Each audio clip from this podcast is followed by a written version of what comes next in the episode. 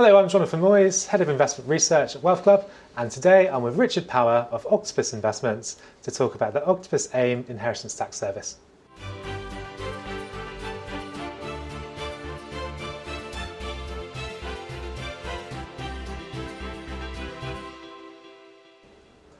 Hello, Richard. Good Welcome morning, Jonathan. Uh, firstly, I wonder if you could tell us about Octopus Investments and your own experience. Yeah, no, I, I joined Octopus, gosh, coming on to 19 years ago now. It's uh, flown by. Um, Oct- Octopus uh, um, Quoted, who I work for, Yep. um, invest predominantly in small and mid-cap size businesses. And what we do is look for companies with quite a, uh, a long growth runway ahead of them that we think can become much larger, um, uh, more relevant companies in the world and take that long-term investment approach with those um, investments, which lends itself very well to BPR investors who are taking that similarly long time horizon as well. Um, so we launched the Octopus AIM Inheritance Tax Service back in 2005. So that's been running for over 17 years now, and we've been running it along the same approach since we launched it um, all those years ago. It's quite a substantial team now as well, and the assets you manage. It is, yes. We've got 10 investment professionals on the Octopus Quoted team uh, focused in this area, um, and we run approximately 2 billion of, of funds under management, which makes us one of the largest investors across um, the FTSE's alternative investment market, or AIM as it's better known. Yeah. Uh, so we're here today to talk about the AIM IHT service. What does it aim to do for investors? Uh, it's got two core objectives. One is to provide a uh, capital growth for underlying investors through a portfolio of, of 25 to 30 um, progressive grow, growing companies. And the second objective is um, to provide business property relief, which is an inheritance tax relief which was extended to AIM companies at the ta time it was launched back in, in 1995 um, with the intention to provide that long-term capital for these, these high-growth companies, which are just so important to UK GDP growth. So, what types of companies are you looking to back specifically? What's their sort of key characteristics? Yeah, we're looking for, firstly, we're looking for companies that are established, um, profitable, um, paying a dividend, have a strong capital structure, um, in order to, to, to try and help minimize the risk and volatility of the underlying holdings. These, our clients have built up their wealth over their lifetime, and we want to try and manage the volatility and risk of those investments and ensure that we've got strong underlying uh, liquidity in those investments. The very smallest companies on AIM can suffer from greater liquidity constraints, so we remove um, that concern from the portfolio as well. And then we're looking for other characteristics that are going to suit that long term investment approach. So uh, things like high levels of recurring revenue, companies with very strong, long order books going out many years, they are likely to be able to grow more reliably than companies that have to rebuild that order book at the start of each year as well. So, um, so those are the sort of characteristics we look for, which tends to lend um, us towards um, business services, um, software and computer services, healthcare, pharmaceutical type companies that have those kind of characteristics. And we tend to be underweight consumer as a result of that. So, other than the smallest companies on AIM, are there any other companies that you look to avoid? Uh, yes, well, the business property relief uh, legislation um, means that we do avoid some sectors. Uh, property does not qualify for the tax reliefs. Um, and sectors like mining and oil and gas, where there are exploration assets involved, that, that uh, they're deemed to be property assets by HMRC in this context. So, no mining, no oil and gas, no investment companies, um, and no property. And, and then we're just looking for companies that have a reliable growth trajectory and, and can deliver on expectations. So um, we, we've got to back businesses with a management team who have a very clear idea of what the growth runway is in front of them and how they're going to execute that over the next five or six years. So, do you have any examples of companies in the portfolio that you can Yes. I mean some some have been in, or a number have been in, well over ten years now because they have just reliably delivered that growth for underlying investors. So, um, one that's been in since 2005, since the start, is RWS Holdings. Um, it's not a household name, but it's grown to be a true global leader in its field. Its, its, its core offering when we first invested was as a translation business, translating technical patents for global technology, pharmaceutical, industrial companies. It's built that global leading position. It's broadened out its, its offering to localization services and wider translation services. And it's gone a biz, uh, from a business delivering around 5 million profits to a business delivering this year over 135 million pound profits over the time of our ownership. And that's what that, that long term co ownership of these businesses on that growth trajectory is how we believe you really deliver the, the underlying value to investors rather than trading in and out of, of stock ideas. Mm-hmm. Any other examples? Uh, and a similar profile is a company called um, uh, Keywords Studios. Mm. They're a service provider to the video gaming industry. Um, the very large um, studios that produce these games became very large and cumbersome, and Keywords have, have, have grown as there's been more of a trend to outsource certain services to, to the industry. Um, and again, they've gone from a sub hundred million pound business to, to a valuation of towards two billion over the, over the time we've owned the shares. Um, and there's great growth, um, structural growth dynamic in the sector they're operating in. So they're growing organically in excess of 20% at the moment. So again, it's services like engineering, artwork, localization and translation again, um, and a lot of the testing work that used to all be done in-house by the studios and now is increasingly outsourced. Any more examples? A third? Um, yes, I mean those are two good examples of very international businesses that are you know uh, predominantly overseas. Um, there are also some companies that have the characteristics we're looking for that are purely domestic. A good example is Renew Holdings. Again, it's been in the portfolio for over a decade, and they provide essential maintenance uh, to to key infrastructure in the UK. So it's nuclear, it's rail, it's highways, it's flood alleviation, and it's lots and lots and lots of little maintenance jobs where they're on the frameworks um, to to deliver that work. And they, again. Uh, order books that go out goes out many years and a very reliable growth profile it has been delivered over the last 10 years for us. So again, it meets the characteristics and the objectives of the underlying investors. So, changing topic slightly, uh, in 2022, AIM's had more of a challenging year. Yeah, absolutely. Particularly for growth and, and large cap growth, um, which is where you invest how's that been affecting your portfolio? It's been a very difficult year for our underlying investors. They they don't they don't imagine the, the, sort of pullback in the market and the sort of volatility we have experienced this year. So we've had to we've had to work very hard in order to communicate what is actually under, uh, happening underneath the surface of, of the stock market move. Um, because what you see in these market cycles is the underlying companies are continuing to grow on the trajectory we expect them to do, and therefore they are delivering that underlying value that, that, that creating the value for the underlying investor. However, we've seen the market derate these companies. So we've got the, the earnings profile continue to grow and share price going the other way. And so you've got this store of value that is opening up. Um, we saw exactly the same pattern during the financial crisis. And what we'll see, once sentiment improves, we'll get the benefit of the continued growth and then the slingshot as, as the market rating normalizes again.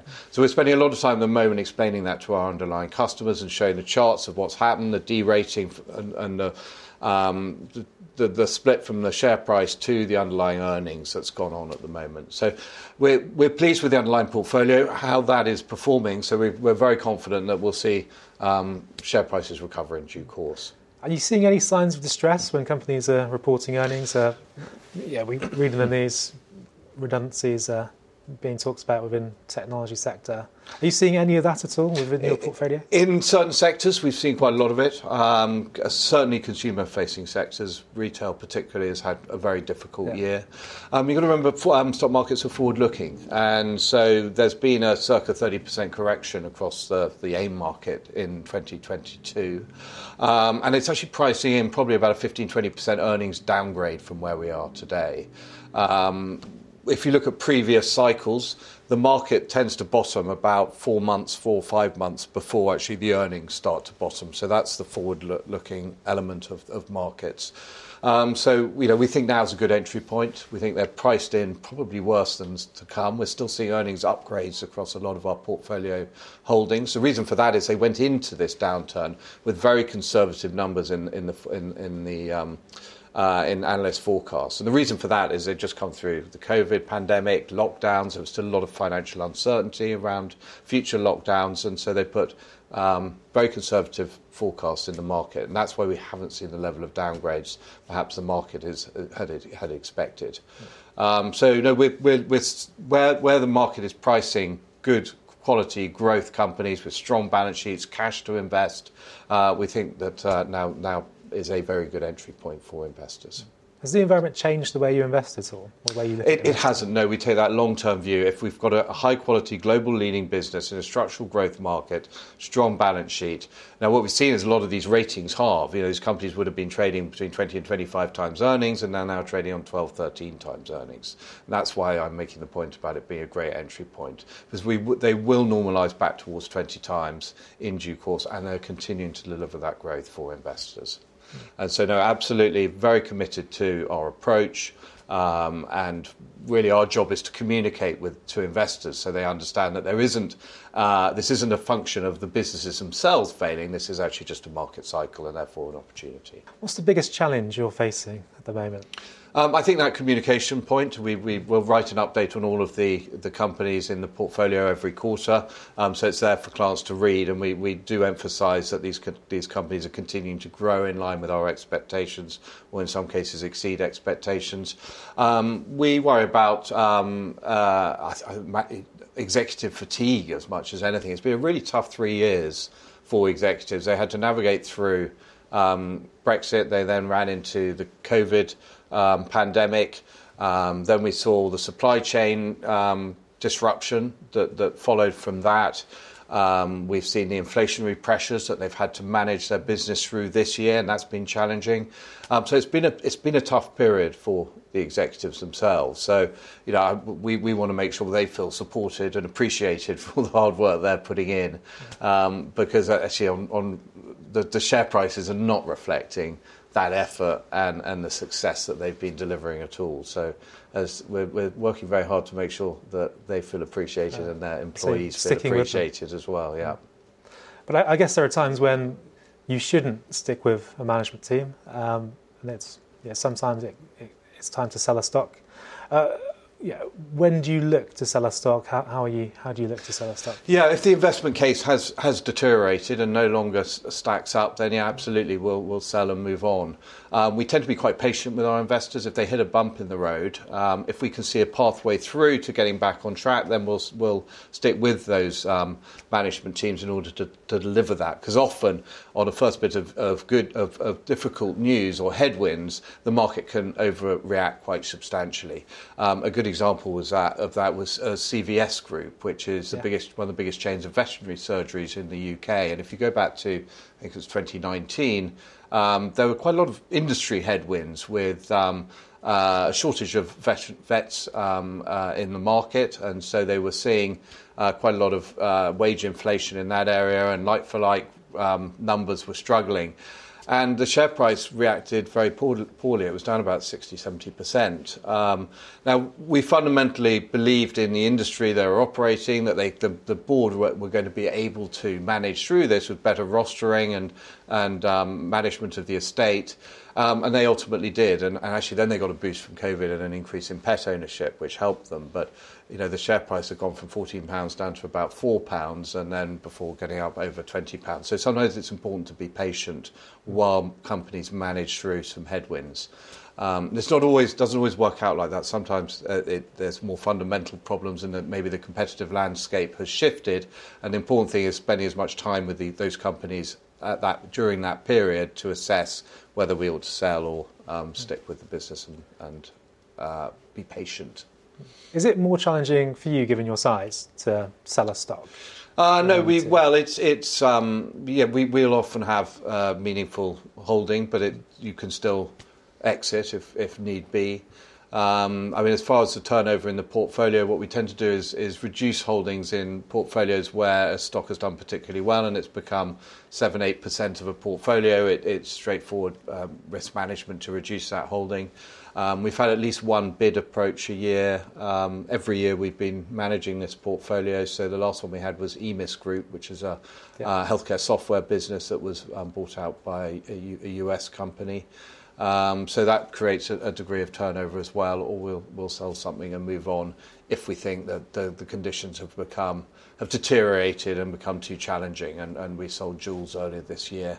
It was the one retailer we had in the portfolio, and it's been such a challenging backdrop for that industry. Uh, we decided to to sell those shares and move on. So, how risky is investing in AIM? I think we've had this situation in 2022 where some of the largest holdings in AIM have perhaps fallen the most. Yes, they have, and that's the derating that we talked about earlier. But also, um, some of those very large companies um, on AIM were in sectors that have, have found um, the conditions are most challenging. It's been yeah. incredibly difficult for retailers, and I suppose the poster, uh, the poster stocks on AIM at the start of this year were the ASOS and Boohoo, um, which have had challenging uh, market conditions. Um, investing in the stock market is inherently risky, and, and, of course, the regulator highlights that smaller companies is a, a high risk. We, we try and manage that risk, as I, as I mentioned, by tr- looking to reduce the volatility by the characteristics of companies we invest in, the fact that they're the more established, larger, more liquid companies on AIM, um, the fact that they uh, have strong balance sheets. I think it's 70% of the companies across our portfolio have net cash and no debt on the, on the balance sheet at all. So we, we look to minimise the risk for our underlying investors. So to sum up then, Richard, uh, for those that want to invest in an AIM IHT portfolio this year, why should they invest in the Octopus Investments AIM IHT portfolio? Well, as I mentioned before, we think you know now's a good entry point, looking at ratings where they've they've got to. I'm clients will be taking that long-term view with, with these in, investments, that five-year plus view. Um, so so um, I've made that point already. Um, Octopus has a, a big team in this area and is the market leader in, in this area as well. So we've got 10 investment professionals focused on these portfolios. Um, and uh, but you know people must invest in who they feel comfortable with and who they feel they they've got a rapport with and they can understand the strategy and what we're trying to achieve. That's the most important thing because people should enjoy their investments, not not not ever worry about them. Richard Power of Octopus Investments. Thank you very much. Thank you. If you are watching on YouTube, please press like and subscribe to the channel for more.